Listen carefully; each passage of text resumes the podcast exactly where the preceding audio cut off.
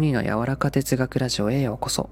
このチャンネルではあなたにしかないあなたらしい人生を願って私の声で言葉でお届けしています。はい。今回のお話は新しい出会いについてです。えー、実はですね私小さい頃から親の仕事の都合で転校することが多くてですね全く知らない人たちの中に入っていくみたいな経験が昔から多いんですよね。はい。それもあってか人見知りも意外としないですし初対面の人とも上手に話せて仲良くなるのも得意なんですよね。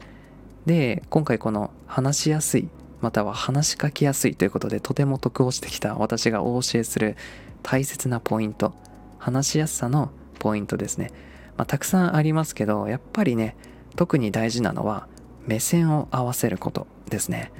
目線。はい。なんでかって言いますと目線を合わせるっていうのはあなたを認識しているよっていうねこのコミュニケーションにおける初期段階が完了してるからなんですね。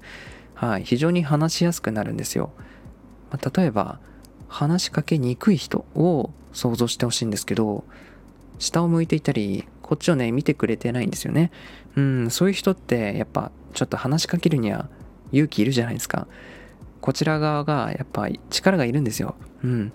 なので初めましての人と会う時やこう自分がね新しい環境にいた時は目線を合わせること。